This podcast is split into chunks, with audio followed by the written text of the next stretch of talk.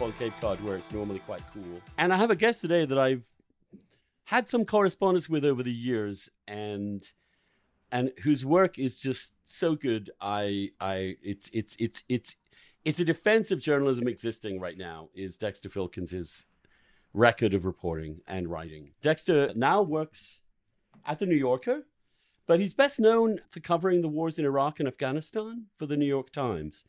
He was a finalist for a Pulitzer in 2002 for his dispatches from Afghanistan, and in 2009 won a Pulitzer as part of a team covering Pakistan and Afghanistan. His book, The Forever War, won the 2008 National Book Critics Circle Award. He's currently writing at the New Yorker. He wrote a, a really fantastic profile of Ron DeSantis, a rather difficult to understand and decipher person, which is one reason I asked him. But I also, I just, I've always wanted to have him on the podcast, and I am thrilled to say welcome. Thanks for coming, Dexter. Thank you. Thank you. We were, just before we started, we were talking about reporting.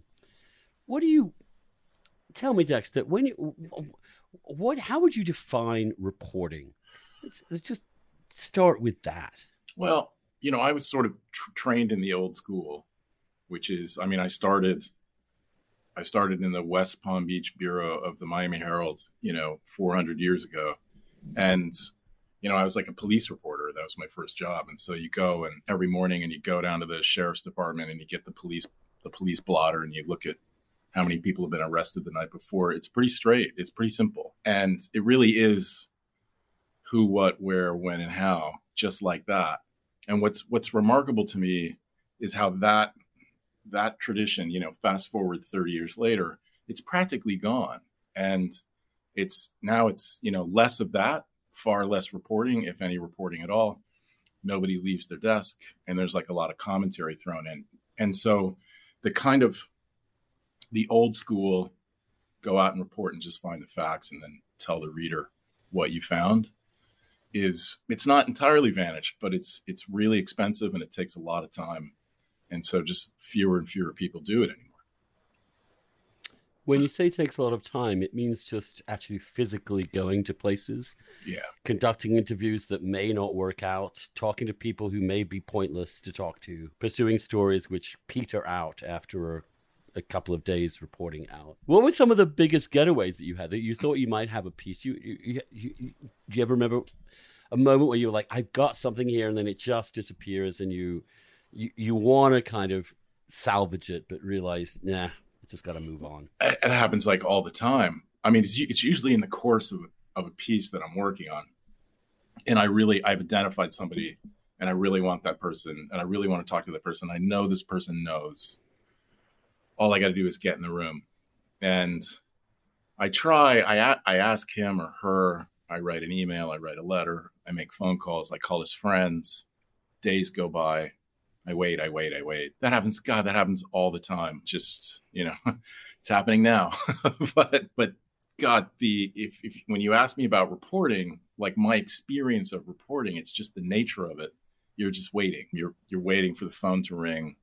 You're waiting for somebody to call you back. You're waiting for somebody in you know you're you're sitting in their waiting room and you're waiting to go in. You're just waiting, waiting, waiting, and sometimes you wait forever. And that's so that's right. It's just so it's so inefficient that if like if there was a camera on my laptop, you know, recording what I was doing, it would look totally pathetic. You know, look ridiculous. This person has no plan. They're just wasting time. And what's happened, of course, with the media in general is that the desire to have instant facts and to be updated constantly with new material means that the entire structure is geared against exactly what you are describing, which is that, the, for example, like we are currently in a news cycle at this very moment. We're recording this on Tuesday, in which we have no idea what really happened in Mar a Lago yesterday. We don't have the warrant. We don't know what was in it. We don't know what was taken. We don't know the whole point. And yet we are,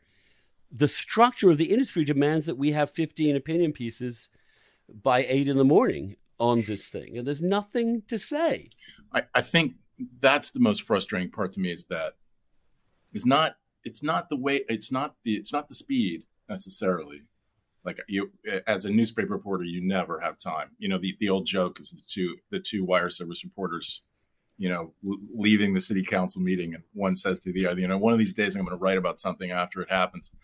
And it's it's always been that way you know because you're always on deadline you're always late.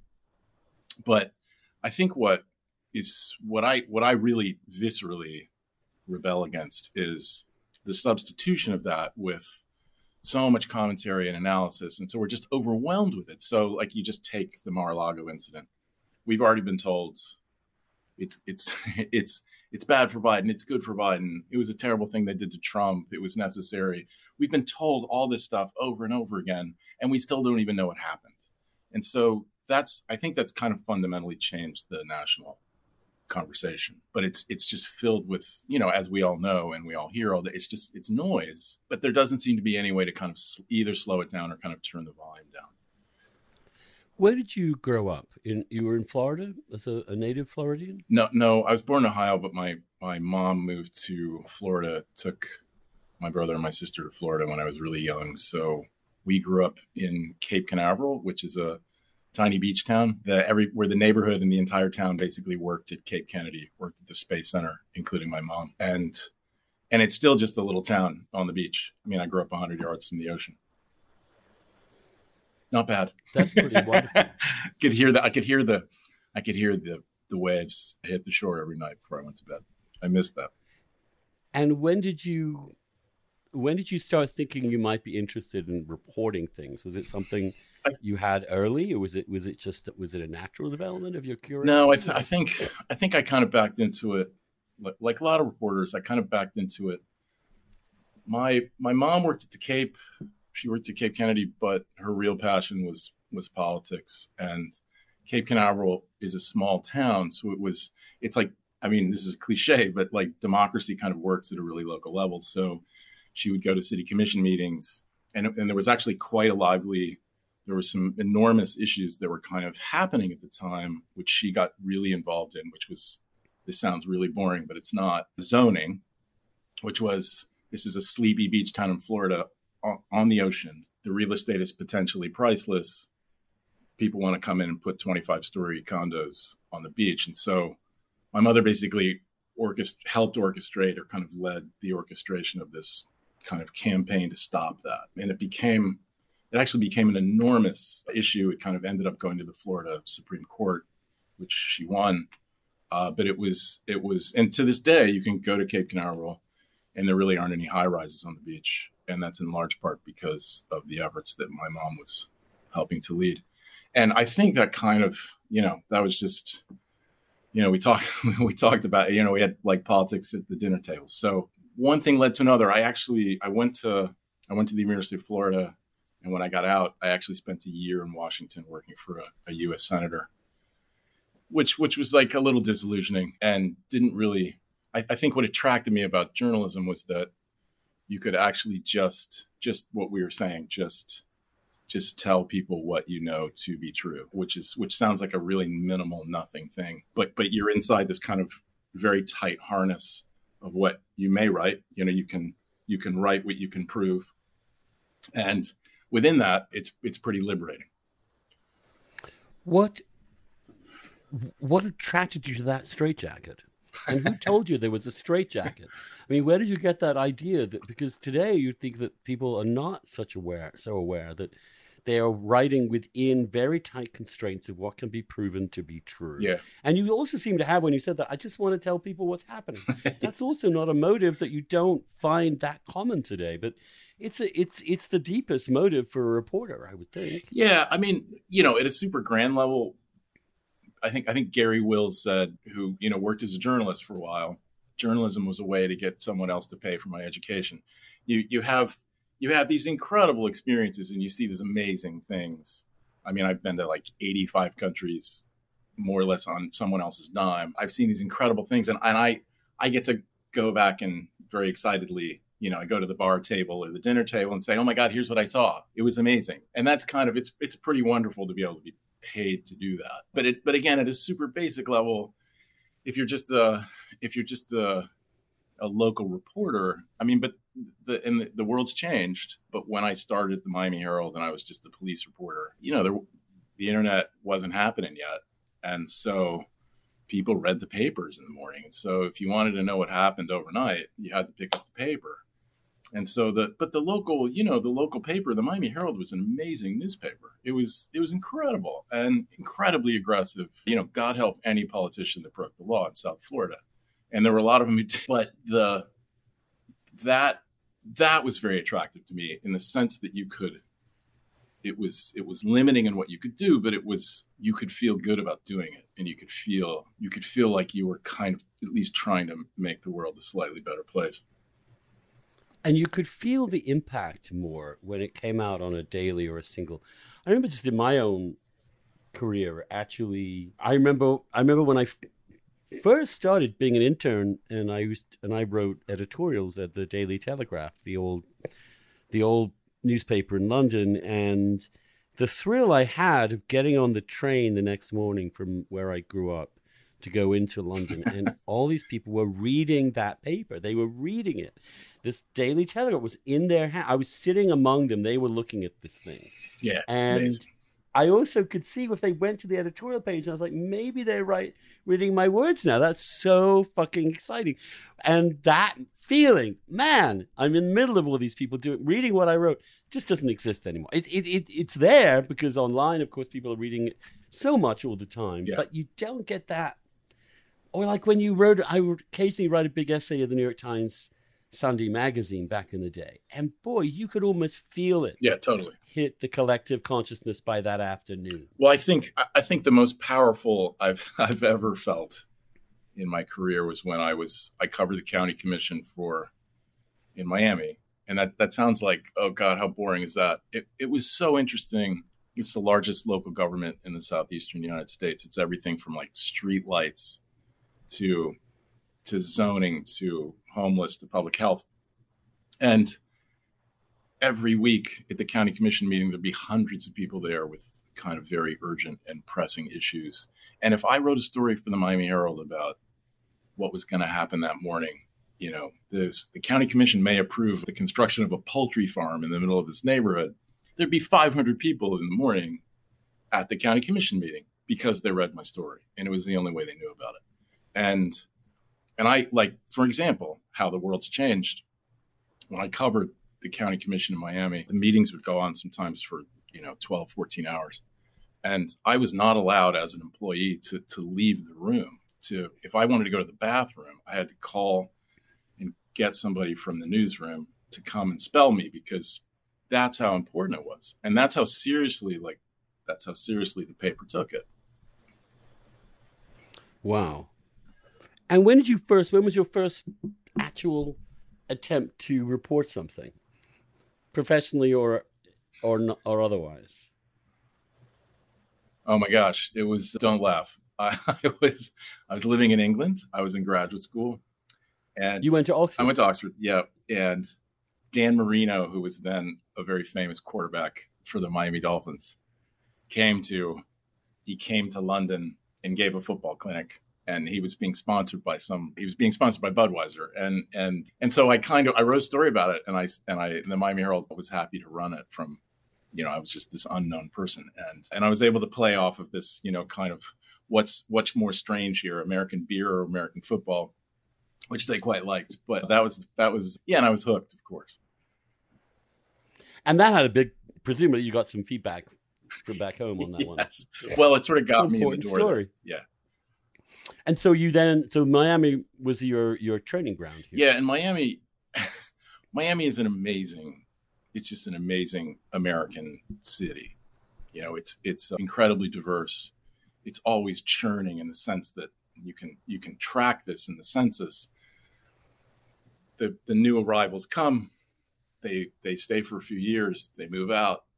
More coming in all the time. It's basically you know the the shorthand was well it's the it's the Cubans and the and and the black people and and and the Anglo's and the three kind of big groups. It's much more complicated than that, but but it's a kind of seething, beautiful, gorgeous, corrupt, violent city. And so it's kind of a it's a reporter's dream. I mean, it's like it's kind of Miami Vice, absolutely Miami Vice, and a little bit of Beirut. I remember going there the very late 80s, early 90s, where it was it was it was very romantic to be honest with you. And a lot of a lot of the a lot of the gays would go down there back then. Yes. South Beach when it was still pretty bombed out. It was pretty rough. And you had these kind of fashionable homos uh, and their models. and then you would also have these wonderful old Jewish people having their early bird specials at the diner, which you could go to, which I loved. And and then you would have all the Latins and you would have like all these Cubans beginning of construction work, but it was this amazing mixture of stuff back then. And they were the gays were beginning to renovate the hotels too. I think uh, they were the they were the pioneers. Yeah. Yeah, as usual. And but that was a really glamorous time. I remember feeling I would go there over Christmas and and and and just to feel this was a real underground, new burgeoning world, a very diverse, and you know, from a kid from a small English town. This was this was amazing. this was this was so much cultural power all around me, and the mess of it, the sprawling mess of it, and the tropical weather. I mean, the whole thing was just insane. The idea that America was a country that could include a city like that as well as Seattle, for example, yeah. or, or Du Bois. And you're just like, this is this is a big this is bigger than a country. This is an entire continent here. It's, and Miami seems particularly strange from a broad American point of view. It's very much its own thing, right? Definitely, definitely. But God, it was it was such a crazy place, and it still is. I mean, I, I remember, and I'm just remembering I drove home one night. As soon as I got home, my phone was ringing as I went through the door. It was the newsroom. And they said, some refugee smugglers have just dropped off 300 Haitians on Star Island. And Star Island is, there isn't a house on Star Island that costs less than $20 million. And, and so here were, I drove to Star Island 100 miles an hour. And here were Haitian refugees wandering amid the tropical mansions in the middle of Biscayne Bay thinking that they had just materialized in, in heaven itself, having been dropped off by these refugee smugglers. Something like that happened every day in Miami. It was just, it's such a crazy city and it still does. I think it's not as violent as it was then because I, in the late 80s and early 90s, the time you speak of was still kind of the, the, the tail end of the, of the cocaine wars, which was igniting, you know, gun battles in, in the streets in downtown Miami and Miami Beach. So, what was the big story back then for you? What were you mainly assigned to in Miami? It was it was it was always quotidian stuff. It, so when I covered the county commission, it was it was whatever was happening, and and it was everything, you know, everything as I described. But it was, and then I, I covered the courthouse, and and the courthouse is criminal courthouse, which is an extraordinary. It's extraordinary to be a reporter in a in a crazy American city and cover the courthouse because essentially what a courthouse is if you're a reporter is it's just floor after floor hallway after hallway uh, opening onto little theaters. And so you just walk down the hall you talk to the bailiffs the bailiffs say to you you got to go into into judge greenspan's courtroom. There's a crazy there's like a crazy custody case going on right now or there's a there's an amazing axe murder that's unfolding there and it's like falling out of the roof on you. But but but through these through these smaller stories, you you would get the feel of the great American city, which was Miami, in all of its kind of all of its turmoil and tumult. How much have you been back there recently or over the years? I gotta go back. Stay in touch with them. Yeah, yeah, as often as I can. Yeah, yeah. So then let me let me let me get right into you. You wrote this really wonderful and really helpful profile of Ron DeSantis, who's, you know, probably one of the most important figures in American politics right now. The Miami that could produce someone like that is a different Miami than the one that existed in the early 90s. Or, or maybe I'm wrong about that. Tell me how you see DeSantis's emergence, what it says about how Florida has changed. God, it's definitely changed. Miami changed. has changed. Definitely. And and how and why? Because I always thought of it as a basically a democratic state, big D, with a with a Cuban conservative streak and and and lots of retirees and Jewish people. So tell me why you think it is. What, what do you think has, has shifted? Well, it has. It has. The states changed quite a bit. Miami's always been kind of a world apart down there, in the sense yep. that you know the, the shorthand version is the southeast southeast Florida, Miami, Fort Lauderdale, Palm Beach. That's the I ninety five corridor, and then and then Tampa and St. Petersburg on the west coast are the I eighty five corridor. So the the retirees come from I ninety five to Miami, or they go from Chicago and Ohio to the West Coast. And so they're they're very different worlds. So if you if you find yourself in the airport of Miami, which is like feels like Caracas, and then you take a little plane and you fly to Tampa, you feel like you've landed in a library, you know, in the in the Midwest. Totally, totally different. So they've always been really different. But I think, and DeSantis is from he's from the West Coast, just north of Tampa, in a little town called not a little town, 35,000 people called Dunedin. I think what's happened, it's, it's, it's, it's very complex, of course. I mean, the, the thing about the Cubans is that that the Cubans are often typecast as these kind of, you know, crazy right wingers. And, and in some ways that's true, particularly with regard to foreign policy, but it's much more complicated than that because the, the, the Cubans in Miami tend to be very educated, very sophisticated, basically liberal, a kind of small L liberal, except when you kind of hit the foreign policy bell, and then then kind of then they revert to type. But but I think what's happened to Florida, I think, is that it's it's demographically it's changed, and God, you're stumping me. How, there, there's no there's no simple answer, right? And and I think there was a there was a I had this long conversation with this wonderful guy, Max Stipanovic, who was the chief of staff to Bob Martinez, who was the governor of Florida in the 1980s, moderate Republican.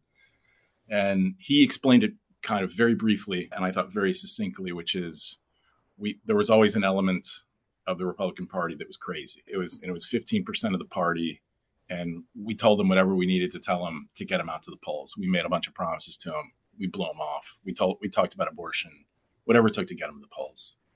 And that worked for us. And it worked to get people like Bob Martinez, who's again kind of old style Republican, elected to office. And what changed was Trump. That that Trump came and kind of energized energized the population in a way, got people to the polls who had never voted for, before, but then kind of took the lid off of the kind of the self restraint of, of, of the rest of the party. And so now Max said, Max Stipanovic said, now it's 85% of the party is crazy. Right. And, and there's no way to go back. And, and that's, that's right. a kind of, that's a really shorthand version. And, mm. but you know, f- but the idea that Florida might be the base for a Republican revolution or a conservative, that that's kind of new. I mean, I, I, I didn't think of it that way, uh, but but but but then you also had plenty of sort of right wing figures like Matt Drudge or the the sort of the the members of the conservative media elite who would pick living in Miami. They would talk about the low taxes. They would they would sure. celebrate as sort of an anti California. Yeah, yeah, and yeah. so it kind of developed that way, even though not so long ago, people were predicting that, Demo- that Florida would become solidly Democratic on the basis of its Latino population, yeah, yeah. and that has not happened. I'm fascinated by how that didn't happen. Well, and and to, to pick up on your point, the majority of regist- of voter registration in Florida was Democratic forever until 2018, and that's the year it flipped, and that kind of coincides with the election of Ron DeSantis, and so a lot of that is still, you know, if you go to the Panhandle in Florida and you go to you go to North Florida, it's still the Deep South, and so mm-hmm. there's still this kind of residual people that had voted democratically f- for generations, and they're kind of they're still flipping slowly to to the Republicans, but sort of the people who voted for Lawton Chiles, for example, you know, exactly. those old those those Democrats. Yeah, and and but I th- I think what, what's happened, and it, it's happened so quickly. So it was Trump in 2016, and then DeSantis essentially taking the baton and just running really hard with it. The same rhetoric, the same style, this just very, very angry, kind of aimed at exactly the same audience. You've just felt this kind of sea change happen. Like, al- almost overnight. And so, and so as you as you ask me about it, I, feel like I haven't even had time to digest it all because it's happened so rapidly. And so I feel like now here we are four years later in 2022, and Ron DeSantis, this slashing populist conservative, has just a stranglehold on the on the on the party, if not the state. And so that that's happened so quickly. And DeSantis is not a Trump-like figure. He is a a rather classic aspiring a politician in of the elite. He he's a Harvard, Yale educated. So, so at what point did he become this? Did, did he just smell the Trump, the the Trump vapors and and move, or was he always obviously? One thing that happens to conservatives, and I'll of, of, when they go through institutions like Yale and Harvard is that if you're not careful, you will become tribalized and angry because it is a marginalizing experience. It's it's it can be a radicalizing experience to be constantly condescended to, to be thought of as as as morally sus, morally suspect, not not intellectually divergent, but morally suspect as well as dumb and all the rest of it. You have obviously someone highly intelligent highly motivated, goes to Harvard, Yale, then decides to become this this sort of populist figure. Do you did you get a sort of timeline on that from him? Was he always like that as a kid or a teenager? Well, was there something aggressively tribal about him back then? Well, he's he's he has the resume for sure, and it's it's perfect. You know, Harvard, Yale, baseball, served in Iraq for the military it's it's a perfect resume. But he's a working class kid, and he grew up in a working class neighborhood, and so I think that sets him apart a bit. I I actually I drove. I went to Dunedin. I remember I had come from the CPAC conference in Orlando, which is you know this kind of screaming yeah. wild affair. Drove to I drove to Dunedin. I pulled into the McDonald's. I kind of went into the bathroom and changed my clothes, put on like put on a nice shirt. I went into DeSantis's old neighborhood, found his dad's house, knocked on the door, he came out. He was wearing a t-shirt and a pair of shorts. The neighborhood looked exactly like the one I grew up in. You know, jalousie windows, little lawn sprinklers attached to the attached to the garden hoses, Trump signs up and down the street. And that that's the world he came out of. It white, largely white and and working class. And he he got to Yale not on a baseball scholarship, but basically on the strength of his of his I think he his father told me he had a 99th he scored in the 99th percentile on his SATs. He's really, really smart. A couple people told me that they thought he had a chip on his shoulder, but I think it's I think it's more than that. I think he was described to me by so many people as remote and kind of closed off. And I'm I'm looking for the right word, but but somebody who is deeply awkward in personal conversations. And so I think not not to jump ahead, but I think I think I think that the challenge for Ron DeSantis is going to be like how he kind of can he over, overcome that. But but to answer your question about where does that come from, it, it, was it's very difficult for me. It was very difficult for me to to discern how much of what how much of DeSantis's kind of persona as he projects his political persona, how much of that is is deeply felt and believed, and how much is opportunism.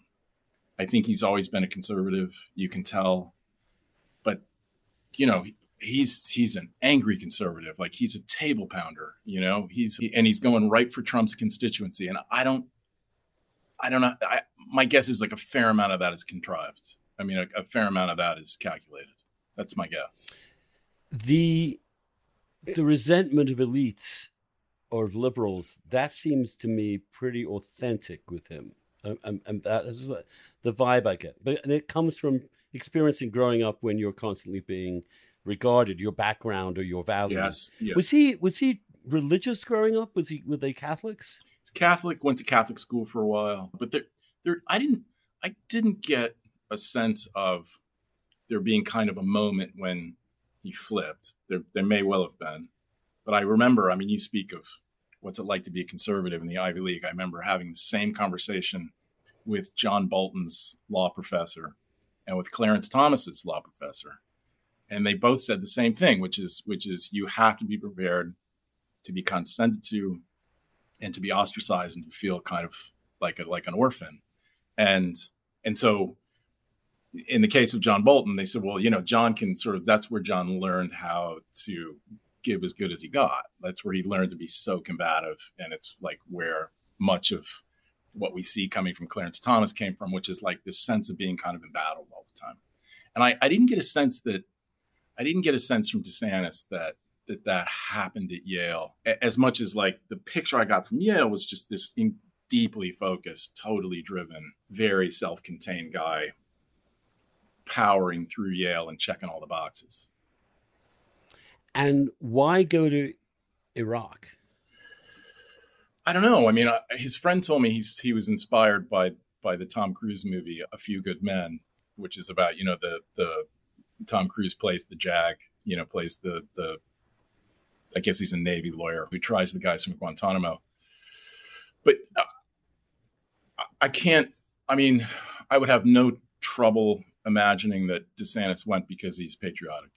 None at all. Which you know right. sounds cheesy and kind of you can yeah. hear people sneering in, in Manhattan, but but I think those kinds of feelings. There were there were when I drove through his neighborhood, there weren't just there weren't just Trump signs. There were American flags in the yard, and you know people yeah, yeah. people still do that outside of New York and Washington and San Francisco. But it's also interesting choice to be a jag. I mean, to be to be concerned with the laws of warfare and to have the intellectual grip of that complex set of arrangements, which I got to understand better during the Iraq and Afghanistan wars. And you sure you sure do need to be a tough, tough as bricks to go in there in combat situations and enforce the rules of war. And that's what he was doing, right? I mean, that yeah, it's primary focus. It's it's.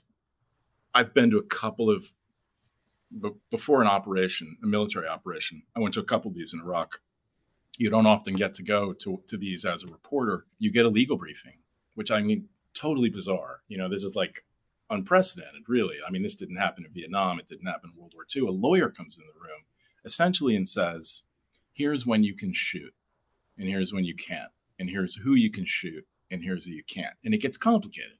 And so when they, like, I remember before the very bloody and insane battle for Fallujah, they they took that dial and they dialed it way back. And so they said, look, if you see a taxi cab, fire one shot in the air, and if they don't stop, you can light them up. You know, if a guy picks up a cell phone, you can kill him. You know, because they were presumed to be enemy, which I think in most cases they they definitely were. But it's a very it's a it's almost a surreal experience to sit to to to sit in a legal briefing before you go into battle and there's there's a lawyer telling you what you can and cannot do. And that's I think DeSantis was attached to SEAL Team Five, and and this was in a period he was in Ramadi, he was in Anbar Province when they were running operations every night, and just I mean in the in the course of that period in Ramadi in Anbar Province, they basically wiped out Al Qaeda with the assistance of the Sunni tribes. That's the phenomenon known as the the Anbar Awakening or the Sunni Awakening,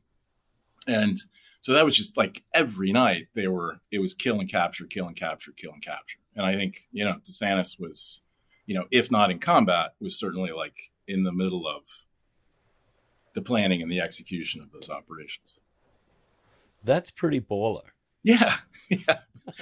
it seems to me. I mean, for for a presidential candidate. Yeah, yeah and and it's also, I mean, maybe I'm wrong, but it reassures me. The reason it reassures me is because you know, one of the key issues of that war, uh, one of the central issues, and you know this as well as anyone, was the the point at which certain figures in the leadership of the political branch were giving out signals that these laws, these rules were not necessarily to be followed in all costs. And the dismissal of concerns about that, the dismissal of concerns about what was going on at Guantanamo Bay, what was going on at Abu Ghraib, particularly, and throughout the, the several, to have someone in the middle of that who was actually whose job it was to understand that we can't just become barbarians in response. We, there are rules and laws that make us different.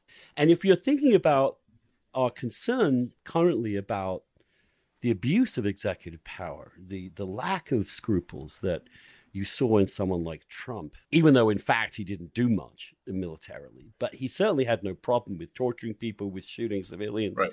with with all the rest of it. DeSantis, it's hard to think of him agreeing to that kind of war given his background. I, right? I agree. I mean, I, I think I think the mystery, what we don't know yet about DeSantis, but I but I think as you as you suggest, I think the signs are kind of encouraging. He, for instance, before he ran for Congress in the 2000s, he wrote a book about our, our founding fathers. As a as a political book, it's pretty good.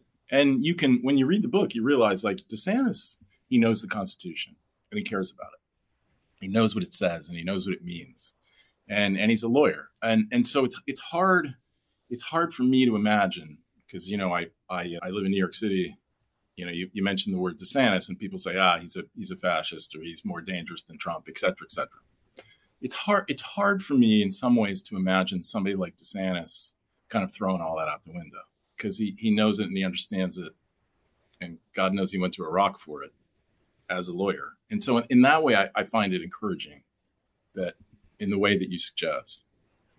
And let's let's talk about another slightly encouraging thing about him.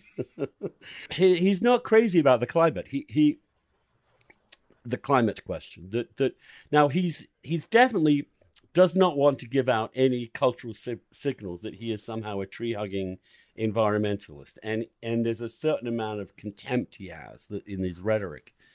But in actuality, when he's attempting to deal as a governor with a state that's clearly besieged by climate change, I mean, Miami is probably the most affected city in the United States Yes. with respect to sea levels. Actually doing some shit, actually, actually getting some stuff done. Tell, can you unpack some of that because it was the most surprising thing to me in your profile about him. Well, you know, he he came up, he followed Rick Scott, now United States Senator. And Rick Scott was Rick Scott was about as anti-climate change as you could possibly be. He he as governor, he forbade the use of the term climate change or sustainability, any number of terms, so so that in state documents climate change could not be discussed, you know, full stop, which is, you know, which is nuts. It's insane. So DeSantis came in, but that but that's that's what's happened to the Republican Party in Florida. And DeSantis, as you say, he's not he's not pounding the table, you know, and hugging trees, but but he's been he's been very mindful of the environment. He's spent money. He's certainly appropriated money to to fight climate change. He's been, I think, pretty good on the environment, where particularly when compared to his predecessor. Whether it's, I mean, he, I wrote a separate story about something he did, which I thought was kind of wonderful, where he approved or basically signed legislation, but backed the legislation that essentially made wildlife corridors throughout the entire state, essentially designed to connect all of the, the states, basically half of the state's land would, would all be connected to each other, which, you know, I think we've all learned that that isolating a species is the fastest route to extinction and to, to prevent that. So that and and in that way, Florida is like way ahead of the rest of the country. And so I think one of one of the pollsters I talked to in Florida said like no politician can go against the environment in Florida for for very long and hope to win because it's too beautiful, it's too everybody cares about it. The economy is based on it, tourism, etc. So you do it at your peril. And so so in some ways DeSantis is being very sensible about that. But I think again, I think whatever his pl- political inclinations are, he's he's a very smart guy and I think he he probably he must know what the challenges are and and I think he's he's done a pretty good job so far of dealing with some of it. On COVID, you have this these these competing things. You have first of all, at the beginning, we should be fair to a lot of these officials. We didn't know a huge amount, and what we knew was subject to change and revision. And at the same time, it could be disastrous. And then you have, of course, the emerging politics of it, which which shifts a little bit. At the beginning, it was it could have gone one way. In the end, it came another. But with DeSantis, you get, it seems to me, two things. And you tell me this is also what I'm gleaning from your piece. One, you get a sense of this fuck you all. We're not we're not gonna fucking kowtow to some asshole from New York telling us, you know, Fauci or whatever.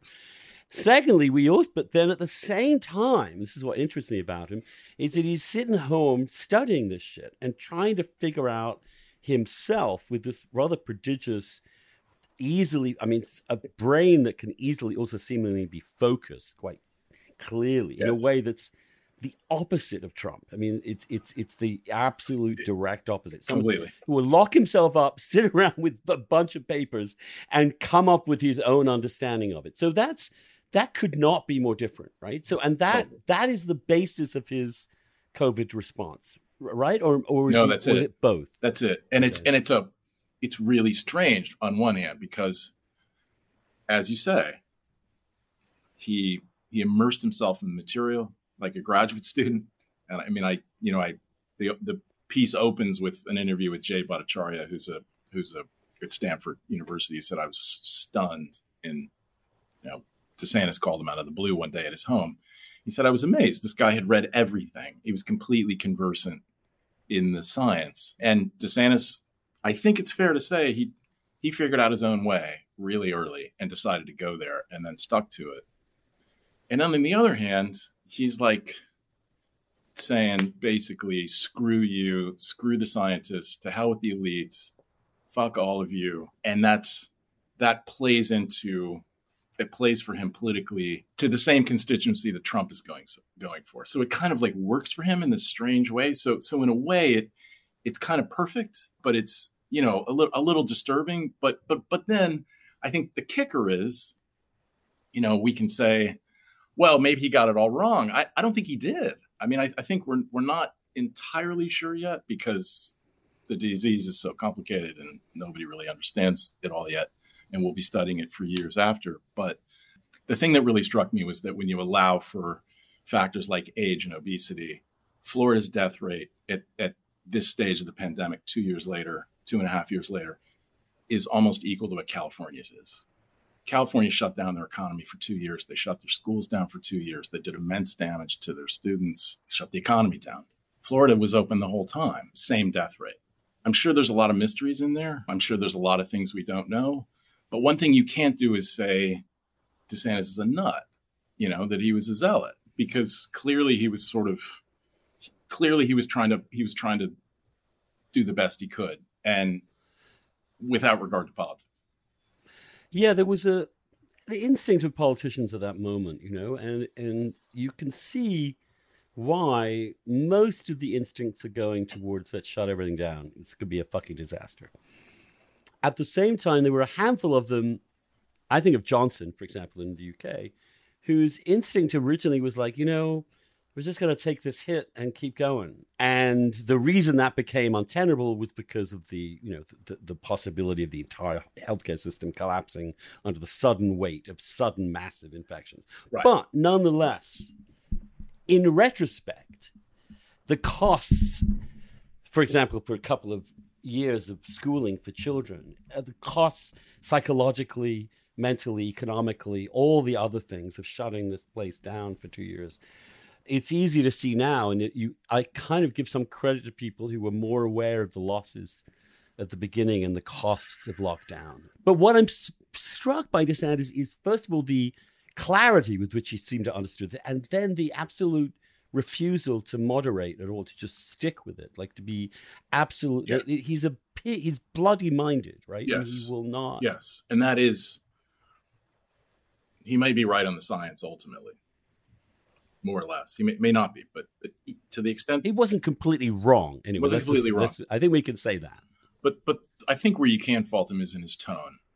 He is right. utterly strident. He's dismissive of, of, of questioning, of criticism, aggressively so. He demonizes anyone who comes in his way, and I think that's like when you when you go back as I did and you read a year's worth of newspaper clips it's just sad. I mean it's like this is this is what political discourse has come to in the united states in the middle of a crisis. It's just this nasty nasty bickering going both ways. The press the press by and large even even the quality press like the miami herald and the tampa bay times they have absolutely no trust in anything desantis says. And desantis has total contempt for those institutions. And so the quality of the discourse is just it's it's horrendous. It's worthless.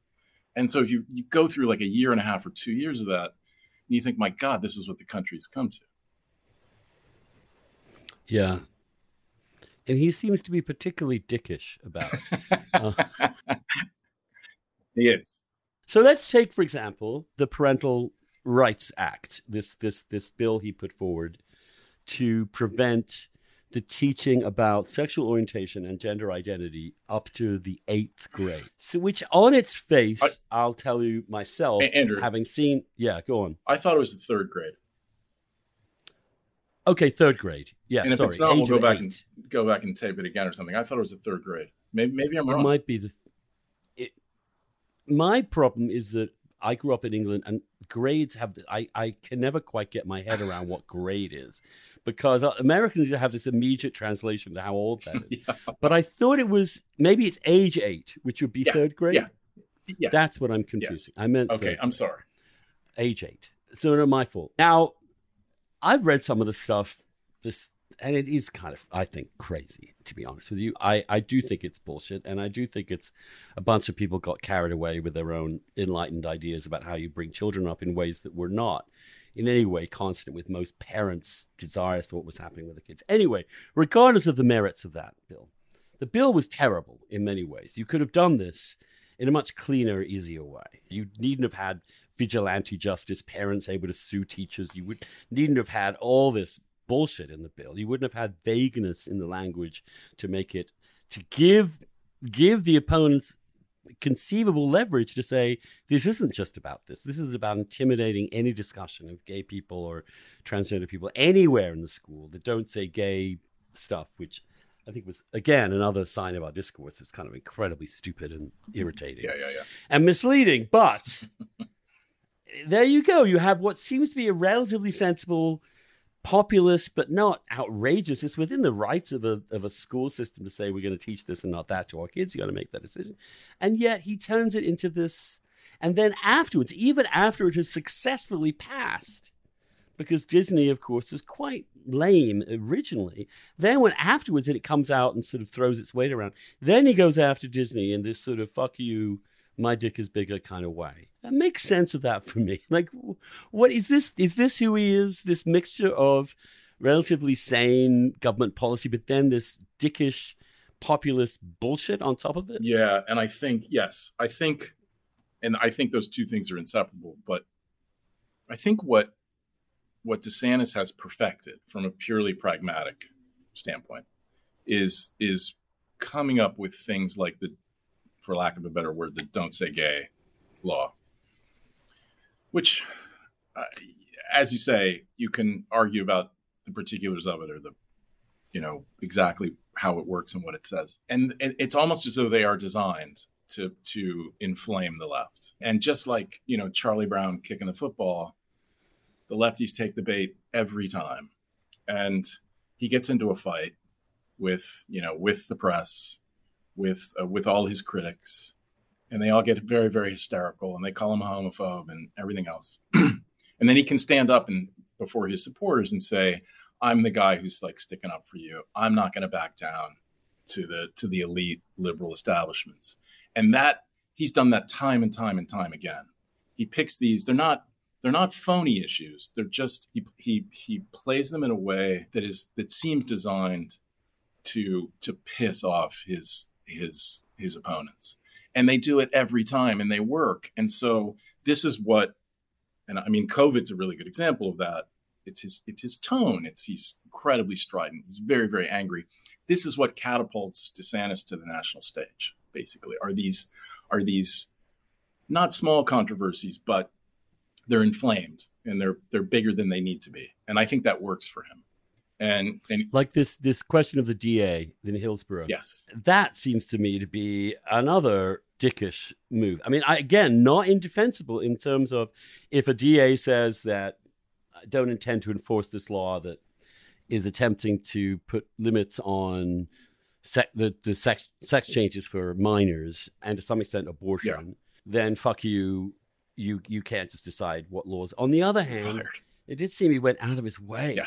with that that that little Mussolini press conference with the cops behind him and the sheriffs and yeah. all their chests are puffed out and I mean, do you know what I'm saying? Absolutely. I mean, it, it just looked like, come on, but that's little Il Duce. that's the formula, and I think that Right. that's the formula. And I think if you're, you know, that's I think he's tapping into the into the the contempt and the anger that that people that people outside of you know Washington and New York and San Francisco and LA. That's that's what that is what they think of us.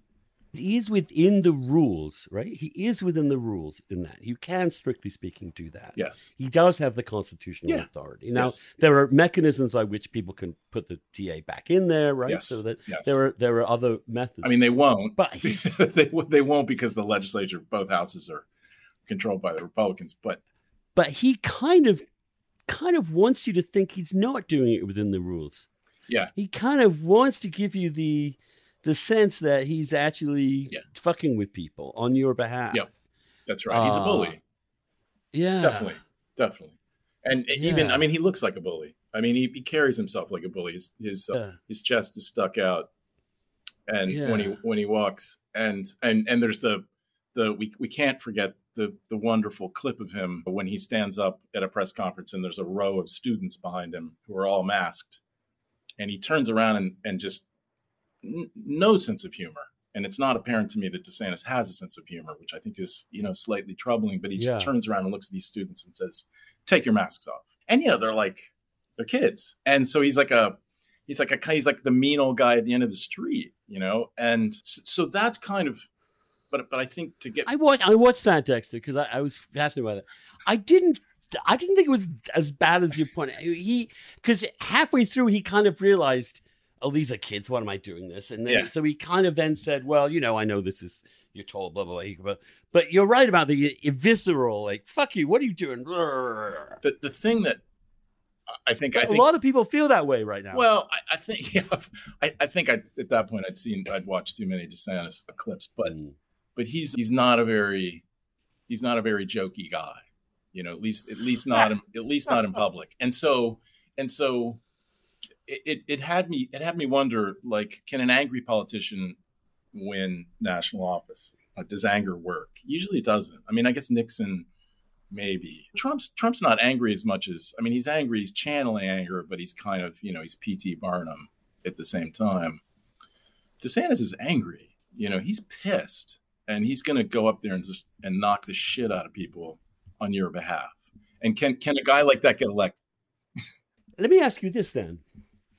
If we had to pick between Trump and DeSantis, I mean, let's just let's just assume those are our only options, just as a thought exercise. On the one hand, DeSantis understands the Constitution. He's a he's a mainstream politician. He's he understands the law. He has a first class mind.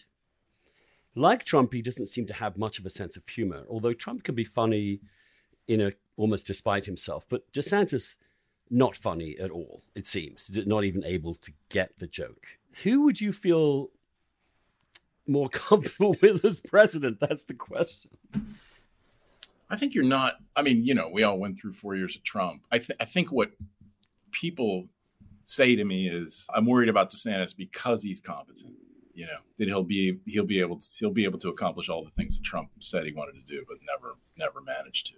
And there's like you know there's something to that. But I but I think But my feeling about that is, well, if that means we actually do have an immigration policy that can work as opposed to complete crisis and bullshit, if you can actually have some movement in some ways that reassure the middle of the country, for example, that immigration is out of control and that isn't just rhetorical, then you know, then that's not the worst thing in the world. It's for me the for me the question with Trump is less the policy because I always believe policy could be corrected on most things in time, but is the ability to break every rule that leaves us with a system that works.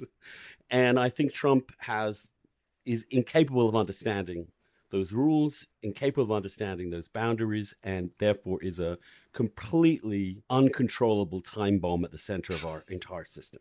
Whereas DeSantis, not so much, in my my view. But again, I'm just trying to figure it out. No, I think you're right. And when you, and when you talk about immigration, I think that's a that's a great example.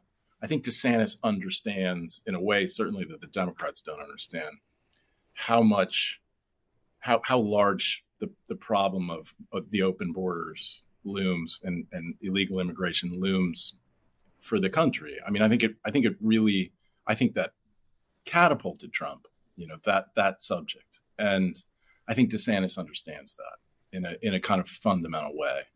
Whereas I, I don't, you know, th- this is another subject for another day, but it's baffling to me how how tone deaf the the Democrats have been on on just that on just that subject because it just I think it just it's just killing them. I think it just they just give this impression that it is a matter of complete indifference to them whether we have a functioning border or not, and and that there are other things that they can care about more, and that is for lots of people. I will happily include myself in that. Nuts. Yeah. And I will also say this that if you look at, for example, not to digress, but if you look at the British situation, which we also had a similar immigration crisis that actually was resulted in legislation which changed the law and in which now there is a much tighter immigration system, which is actually introducing more non white immigrants than might otherwise have been the case, paradoxically. But nonetheless, it's under control. We know, you know what's happening. And the sense of no control is what drives people bonkers. That's right. I think that's right. And I, I feel like, you know, what, whatever any president that gets control of the border is gonna is gonna lock in a majority for a long time because it because it looms so large in people's minds. And again, I don't I don't understand. I, I God just completely baffles me how how the how the Democratic Party largely ignores all, all the situation at the border, just tries to excuse it like time again, or change the subject. Yeah, because it, because it's just is... destructive to their to their own prospects. Right. right. Yeah. Right. Although I think there's another I think they they misunderstand the politics of it. I think it would help them in many ways. Yeah, I mean, how many how many Latino politicians in Texas are going to have to flip right to the Republican Party? It's it's it's happening, and that's also a function of of Florida's politics as well. Now, DeSantis has appealed to Latino voters in, in ways that maybe Trump doesn't. Yes, I mean, I think you know you you you you alluded to this, but there's been this, and I think it's I think it's naive but there's been this expectation and this hope that the big Latino population in Miami, largely Cuban, historically conservative, historically Republican, that that the the younger generations will, you know, won't have the baggage of their parents with Fidel and everything else, and they'll become Democrats. It's not happening, you know, and and and I, and in part because you know the Democratic Party nationally, but also in Florida, is so anemic. I mean, I think the I mentioned this in my story that the Democratic Party in Florida applied for one of those small business loans during the pandemic for like distressed companies. You know, I mean, it's like it's pathetic. It's like they have nothing. And but even but even Latino constituencies in Florida, like like the Puerto Ricans, who who there's a, a large population of which is around Orlando, even they're beginning to trend towards Trump a, and away from the Democratic Party. Well, sorry, not. I mean, they're beginning to trend Republican and away from the Democratic Party. And so I think the the warning signs are everywhere that that everything that the everything that the Democrats claim to want and claim to want to do is basically just leading to defeat. Yeah, the the, the Latinxes are uh, are on the move. You know, if you said that to a Cuban in Miami, he would laugh at you. I mean, he would laugh. And, of course. And, and I don't know why they don't understand that. I mean, I feel like I like they just don't get out much. Well, um, this is something I also wanted to get to because the the social conservatism of DeSantis, one, one gets the feeling, for example, this Parental Rights Act is really not that radical it's not. in so many ways. It's not. But it's a signal. It's a signal to people is that we get it. I'm not one of those people. I, I'm not crazy. And that's a huge advantage for a politician in in in this in this culture, I think. Yes. I, what worries me is that there's this it has revived. I mean, for example, the OK Groomer stuff, this obsession with drag queens abusing children, the this this this sudden mania of accusing people of being pedophiles, which is perpetrated in part by Chris Rufo, who seems to have a uh, some sort of psychic connection with DeSantis. All of which is really classically ugly, old, nasty. Yeah, yeah, shit. yeah. Well, that's uh, but that's you know that's kind of classic classic American politics in the way that like You have DeSantis, who walks this line very, very carefully. But then mm-hmm. you have his, his press secretary, Christina Pushaw, who's yeah. rabid, absolutely yeah. rabid, and goes way over the line, accuses people basically, if, if you don't support our bill, then you are a groomer. Um, right. You are a pedophile. And and of course DeSantis knows this and he's aware of it and he enables it and he empowers it. So not unlike Nixon Sim- and Agnew and and the same effect. But but unlike them, of course, he is actively now campaigning, and he seems to have this this week we have these these dates that he's going to embrace and endorse the most crazy stop the steal candidates around the country. That seems to be. I mean, there are there are two ways of understanding it. One of it, he's trying to chin up his cred as someone who'd be an alternative to Trump. Yes. Alternatively, that he's made the decision, or maybe he hasn't made the decision, that maybe I just go all in on Trump and I'm I'm his natural successor after four more years, or even his vice presidential pick, and that I will then be the one doing the shit, and he will be the showboat, and then I will succeed him in 2028. That's that's that seems to be to be another possibility. What what do you what do you? How does he re- relate to Trump? Uh, what did you find out about that? Just the personal stuff too. Super, super complicated relationship, like not necessarily friendly. I mean, cordial maybe, but I think there's a lot of there's a lot going on underneath the surface. You know, DeSantis, I think almost certainly would not be the governor of Florida without Donald Trump. He was he was running in the Republican primary. He was he was you know not a nobody. He was a congressman from kind of northeast Florida basically didn't have a lot of name recognition. There was an established Republican that was running, kind of going nowhere. He starts going on Fox News and defending Trump in the Mueller investigation. Trump sees him on TV.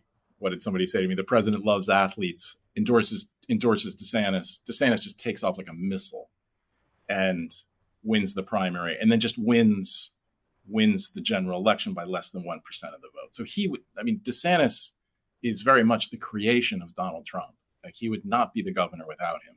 And so I think the the tension between the two men now is DeSantis does not show gratitude and doesn't even, gosh, doesn't even like to appear with the president anymore. I mean, completely, completely calculating in in in his public displays and his public appearances with Donald Trump and has kind of distanced himself from him.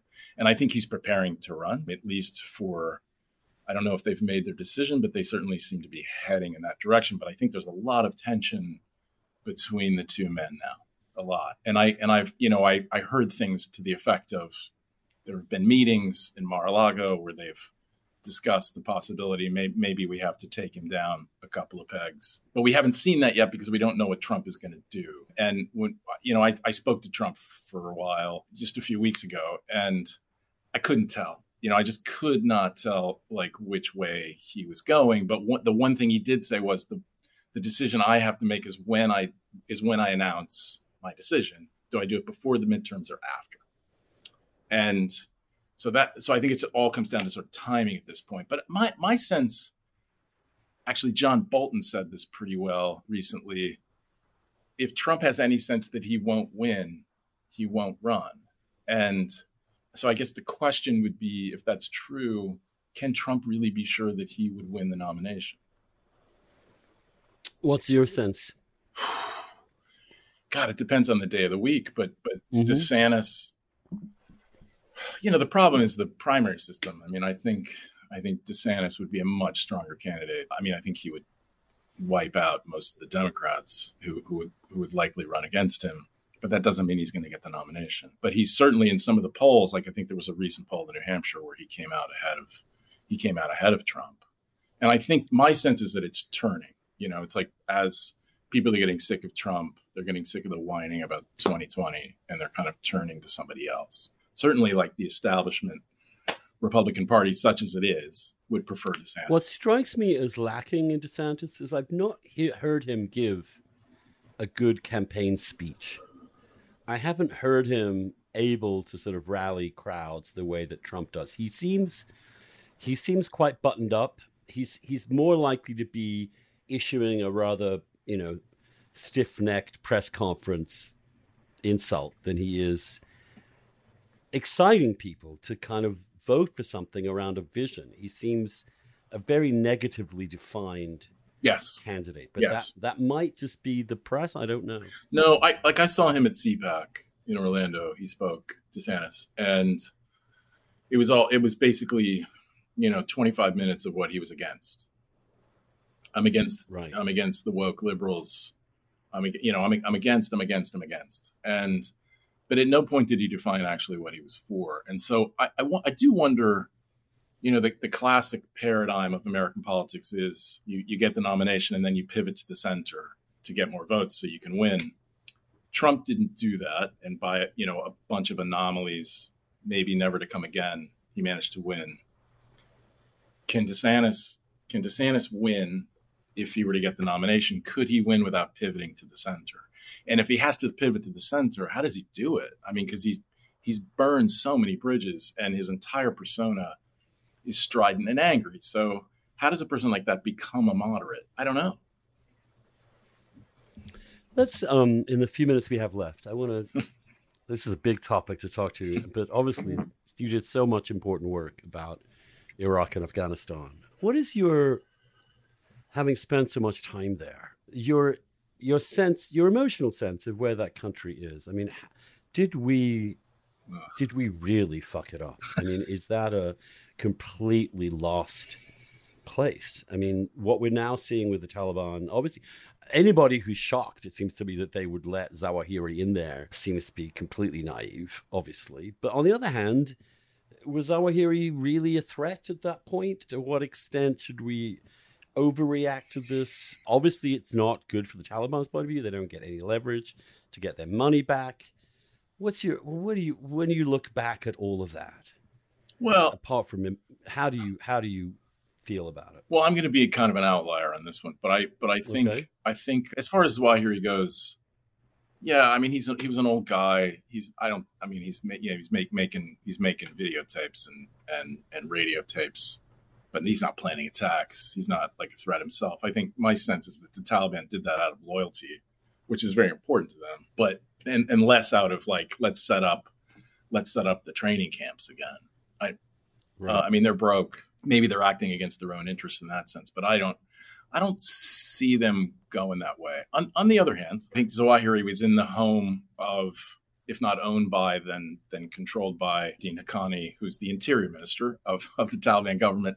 He's a first class terrorist, drowning in his own blood. I mean, the Haqqani network planned and orchestrated most of the suicide and car bombings in Kabul for the last, you know, 15 years. He's kidnapped Americans all, all the way down the line. But but but I would say, I mean, you, you asked a larger question, which is, you know, how did we leave that place or is it kind of doomed?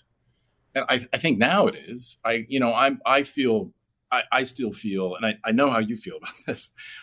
I feel I feel ambivalent about having left, certainly in the way that we did. And I feel I feel ambivalent about it because I thought by the time we left, the cost was pretty low. We'd gotten it down to pretty much nothing. It didn't keep that. It didn't. It didn't take much to keep it going, you know, such as it was, the kind of imperfect thing that it was. But we didn't want to do it, you know. So we just like closed up shop and left, you know, leaving behind this kind of hideous scenes that we that we all saw. And I, I, you know, it's two it's two different questions. Like the decision to leave and then how we left. Certainly, how we left was a disgrace. But I think whether to leave, whether we should have left or not, reasonable people can disagree. I probably would have stayed. Right. What's your most vivid memory of those that time in Afghanistan? My most vivid memory would be when the Taliban was in power in the government in 1998, long time ago. One of my first trips to Afghanistan. I was invited to on a Friday afternoon to a public execution and an amputation in the Kabul Sports Stadium, and and I was an honored guest. I was brought down to midfield while while the the Taliban cut off the hand of a person they said was a pickpocket, and then and then executed a guy who had been convicted of murder. All the while, an announcer was reading out of the Quran, "In revenge there is life." in revenge there is life and that's my most vivid memory. But you know, will we see that again? Like I don't know. In revenge, there is life. That's that's that's that's that's Trump, right? Coming around full circle. yes. What do you make of this, by the way, while we're at it? This FBI raid. It seems like a big upping of the ante to me. I, I took a deep breath when I heard that. I hope my own gut, I don't know yet. I hope it's for good reason, and I hope they got what they were looking for. That's all I can say because I, I don't know anything else. But it don't you feel at some point this country's on a bit of a teetering moment where something like that could set shit off in ways Absolutely. that we don't want to see the end of? It's terrifying. I mean, if they don't find what they're looking for, it's going to be terrible. And I suppose what they're looking for is like presumably all the classified documents that Trump walked walked out of the White House with, that they say he walked out of the White House with. But my God, if they don't find what they're looking for, yeah, I mean, you know, it is a fragile moment and it's it's terrible. And like i i just i hope they thought this one through. I mean merrick garland has been very quiet as the attorney general on most fronts at least publicly. I mean they've you know prosecuting hundreds of people for the january 6th raid but but boy this is really an upping of, of the ante you know? I know. And one of the paradoxes of confronting a person like Trump in a constitutional democracy is that he's so outlandish and so outside the lines. The capacity of the established institutions to grapple with him within their own rules becomes harder. In other words, that they can, if they're not careful in our response to him, we actually start legitimizing his own grievances, which then creates a culture and climate in which we never recover faith in our public institutions, or at least yeah. collectively we don't. And if we, it seems to me that the last 25 years, say, whether you start with Bush versus Gore at the Supreme Court, yep. whether you whether you go through the way in which our leading institutions, whether it be the FBI with respect to, for example, the Clintons or Hillary, or the FBI with respect to Trump, where you have questions of whether the Secret Service is still solid and the widespread instant reaction of most Republicans that this is this is a, this is a deep state attack on. I've never lived in a culture where this is quite as bad as it has become. I mean, even in the 60s and 70s, I don't think that the institutions of law enforcement were thoroughly discredited, at least within the minds of the right of the country, which is, to my mind, by far, it's familiar to have lefties hate things like the FBI and the CIA, but for the right to turn on them means we are in different, different, different territory. Yeah, totally. I mean, I you know I turned on Fox News last night, and all they could talk about was you know when we when we get back in power, like we're going after Hunter Biden, and okay, you know this is like on paper, you know this is like a country of laws, but yeah, I mean you can see where this leads. You know, it's not good. You could be a country of laws in which the laws are entirely selectively enforced for political purposes. I, I honestly didn't think it would ever get to be this bad. And I do think Trump is, because of his complete inability to understand any sense of responsibility for existing institutions, is a huge problem and has, has but has unraveled so many others. It's not just him. Yes. That's on that lovely note. I want to thank you. I I guess we're gonna have to wait and see with DeSantis. I, I, I'm trying to figure him out. I, I kind of, I don't want to let my hopes for a non-Trump alternative to be naive, and but here we are. It'll be a choice. We will we will have a Democrat, we'll have a Republican, we'll have to figure that out. But my one hope, which we've talked about, is that DeSantis is not a constitutional vandal, even though he wants to look like one. That's right. That's right. Very because it really does come down to theater, I think, largely. Ah, uh, it does a little bit. What, by the way, what's his wife like? What's his family life like? That's also very sealed off and buttoned down, isn't it? I think his wife is deeply influential.